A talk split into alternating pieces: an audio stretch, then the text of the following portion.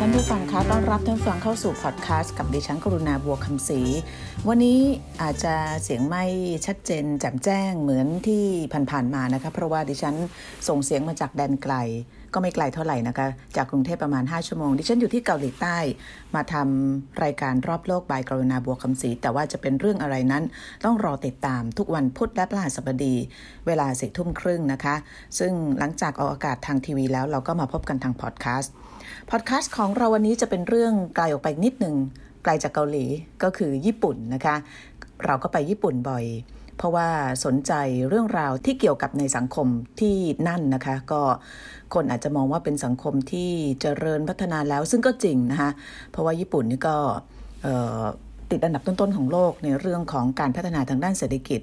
ส่วนบ้านเมืองวัฒนธรรมผู้คนเราก็รู้กันอยู่นะคะคนไทยชอบ ก็เป็นประเทศที่รุ่มรวยร่ำรวยไปด้วยวัฒนธรรม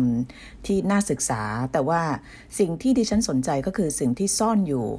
ความเปลี่ยนแปลงของสังคมนะคะโดยเฉพาะสังคมสมัยใหม่ อย่างเช่นที่เราทำไปเรื่องความรักของคนญี่ปุ่น เรื่องความโดดเดี่ยวความเปลี่ยวเหงา วันนี้จะเอามาฝากกันก็คือเรื่องของธุรกิจหนึ่ง ซึ่งกำลังเป็นที่สนใจแล้วก็มีรายงานข่าวออกมาเยอะก็คือธุรกิจการให้เช่ามนุษย์ หรือว่าการเช่าคน เช่าไปทำอะไรนะคะก็ตอบจุดประสงค์สองสาอย่างด้วยกัน ที่กำลังเป็นปัญหาในญี่ปุ่น อย่างแรกก็คือ แก้ปัญหาเรื่องของความโดดเดี่ยวเปลี่ยวเหงา กลุ่มคนกลุ่มนี้ก็จะเช่าเพื่อน เช่าพ่อเช่าแม่เช่าลูกนะคะ อีกแบบหนึ่งจุดประสงค์หนึ่งก็คือการเช่าเพื่อไปใช้งาน เดี๋ยวจะเล่าให้ฟังไปใช้งานอะไรนะคะซึ่งธุรกิจนี้ก็เ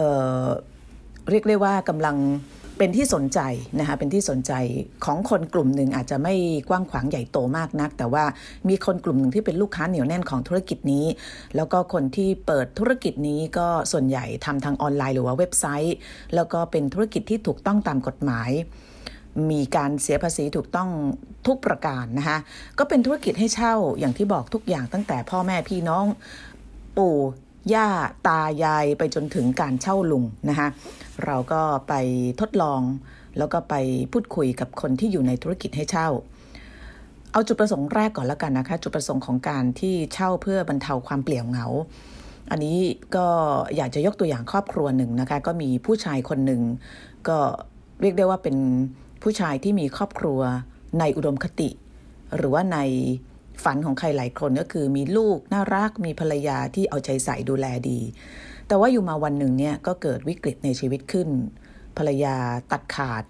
ลูกไม่พูดด้วยนะคะจากที่เคยทำงานทั้งวันทั้งคืนกลับมาบ้าน เจอลูกเจอภรรยาทำอาหารให้กิน นั่งคุยกันตามภาษาครอบครัว อยู่มาวันนึงกลับมาก็ไม่เจอใครนะคะแล้วก็เกิดอาการ depress หรือว่าซึมเศร้า ก็ไปหาหมอหาอะไรก็อาจจะไม่ได้ช่วยมากนัก เพราะว่าสิ่งที่ขาดไปก็คือ มนุษย์หรือว่าคนคุ้นเคยที่อยู่ในบ้านนะคะผู้ชายคนนี้ก็เลยหันหน้าไปใช้บริการธุรกิจการเช่ามนุษย์ก็คือไปเช่าภรรยาแล้วก็ลูก ซึ่งก็ทั้งภรรยาแล้วลูกก็ไม่ได้มีความเกี่ยวพันกันก็เป็นคนที่เสนอตัวในเว็บไซต์ เล่นบทบาทของภรรยาและลูกนะคะ ผู้หญิงคนนี้กับเด็กคนนี้เนี่ยก็ไม่เด็กมากเท่าไหร่แล้วละ่ะ เพราะว่าก็อายุสิบกว่าขวบแล้ว ก็มาอยู่ที่บ้านของผู้ชายคนนี้ทุกวัน เพื่อที่จะรอรับกลับบ้านนะคะภรรยาปลอมๆ ก็ทำอาหารให้ทานลูกก็เล่นบทลูกไปก็คือ พ่อกลับมาบ้านก็นั่งพูดคุยเอ่ออาจจะไม่เหมือนลูกจริง ๆ อาจจะไม่เหมือนภรรยาจริง ๆ แต่ว่าผู้ชายคนนี้ก็รู้สึกว่ากลับมาบ้านแล้วมันมีอะไรรอ มันมี สิ่งที่ไม่ใช่โทรทัศน์ มันมีสิ่งที่มีจิตวิญญาณนั่งคุยกันนะคะภรรยากับลูกเนี่ยก็รับค่าจ้างมา ปกติแล้วการเช่าแบบนี้เนี่ยก็ขึ้นอยู่กับบริการนะคะถ้าเช่าสามีเช่าภรรยาเช่าลูกเนี่ยน่าจะตกอยู่ประมาณวันละ100 ดอลลาร์สหรัฐนะคะก็แล้วแต่แล้วแต่ถ้าเกิดใครพอปูล่ามากๆก็อาจจะแพงกว่านี้ สรุปก็คือว่าผู้ชายคนนี้ก็ เหมือนกับมีสิ่งที่เยียวยาจิตใจนะคะแล้วก็ในที่สุดเนี่ยพอสัญญาเช่าหมดลง ปรากฏว่า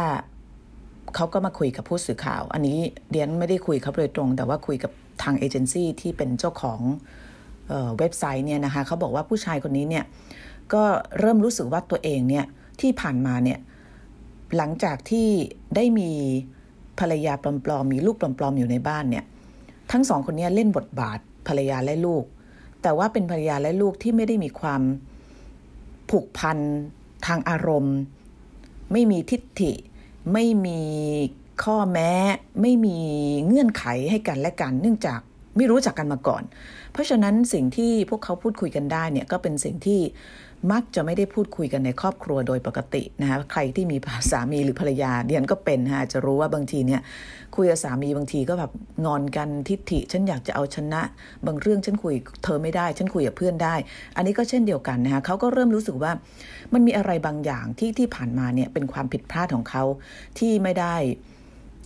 นั่งพูดคุยกับภรรยาในลักษณะนี้นะคะพอเป็นคนไกลตัวนิดหนึ่งเนี่ยก็เปิดอกได้มากกว่า เพราะว่ามันไม่ต้อง มีการยึดกับการเอาชนะค้าคานกันนึกออกไหมคะก็ก็เลยทำให้คิดได้ว่าเออที่ผ่านมาเนี่ยการที่ครอบครัวแตกแยกเนี่ยส่วนหนึ่งมันเกิดจากตัวเขาเองด้วยนะคะเขาก็ได้ทบทวนบทเรียน เรื่องเนี่ยจบลงเอยยังไงก็ไม่รู้ว่าผู้ชายคนนี้เนี่ยในที่สุดไปคืนดีกับภรรยาหรือเปล่าเนี่ยก็ไม่ได้บอกไว้เพราะว่าทางเจ้าของเว็บไซต์เนี่ยก็ต้องเก็บความลับของลูกค้านะคะแล้วก็การติดต่อสื่อสารกันระหว่างลูกค้ากับ คนที่ถูกให้เช่าเนี่ยบางทีก็ต้องตัดขาดไปเลย เพราะว่าบางทีเราก็ไม่อยากให้คนนอกเนี่ยรู้ว่าต่อจากนั้นไปเนี่ยชีวิตเราเป็นยังไงนะคะนี่ก็เป็นตัวอย่างหนึ่งของการเช่าคนไป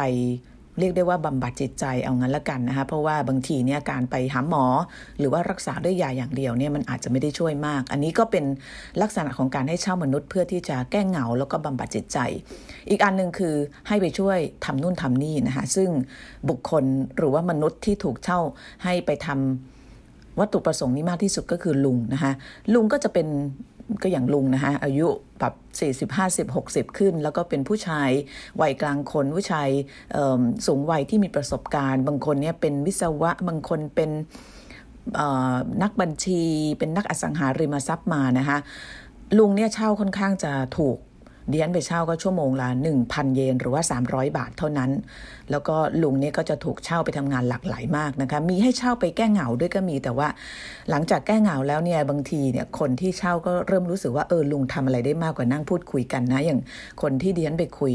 ไปสัมภาษณ์เนี่ยแกก็เช่าลุงมาให้ซ่อมจักรยาน เพราะว่าจะไปรบกวนเพื่อนก็ เป็นการไม่งามนะคะ ก็เป็นนิสัยของคนญี่ปุ่นที่ไม่อยากรบกวนใคร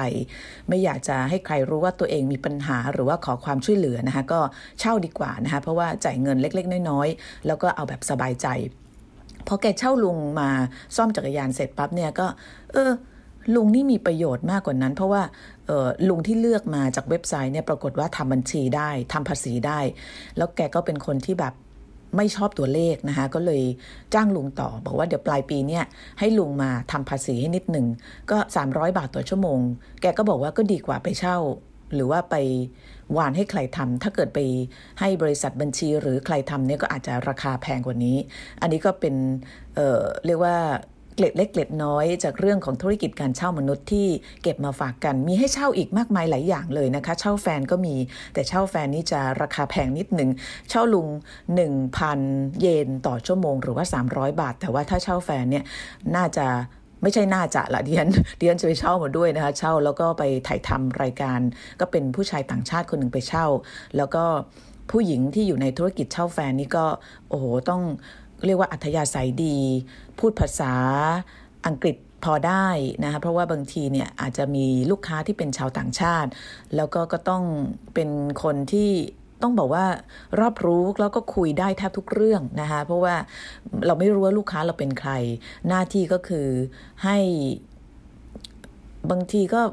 คือแต่ว่ามัน อย่าคิดเลย อย่าคิดเลย เพราะว่ามันมีกฎกติกาก็คือ ห้ามมีความสัมพันธ์ทางเพศ ห้ามแตะเนื้อต้องตัวกันได้มากสุดก็คือแค่จับมือกัน จ่ายเงินประมาณ 100 ดอลลาร์สหรัฐต่อชั่วโมง แล้วก็เราก็จะได้สาวสวยสวมบทบาทเป็นแฟนเรา พาเราไปเดินเล่น พาเราไปพูดคุย พาเราไปทำกิจกรรมอะไรต่างๆ ที่บางทีเนี่ยคนที่เป็นคนโสดเนี่ยอาจจะไม่มีโอกาสได้ทำนะคะหรือว่าไปโชว์เพื่อนก็ได้ แต่ว่า ก็ต้องระมัดระวังดีๆว่าผู้หญิงที่เราพามาสาวสวยคนนี้เนี่ยไม่ใช่แฟนจริง ๆอันนี้ก็เป็นเเรื่องราวที่เก็บมาฝากกันสำหรับการไปญี่ปุ่นเที่ยวนี้ ใครที่อยากจะรู้รายละเอียดเพิ่มเติม มีแง่มุมอีกมากมายที่น่าสนใจก็ติดตามได้ ในรายการรอบโลกบายกรณาบัวคำศรีตอนนี้ออกอากาศไปแล้วนะคะ ใครที่พลาดก็ติดตามได้ทาง YouTube ของ PPTV HD สำหรับวันนี้ลาไปก่อนค่ะ เจอกันใหม่คราวหน้า สวัสดีค่ะ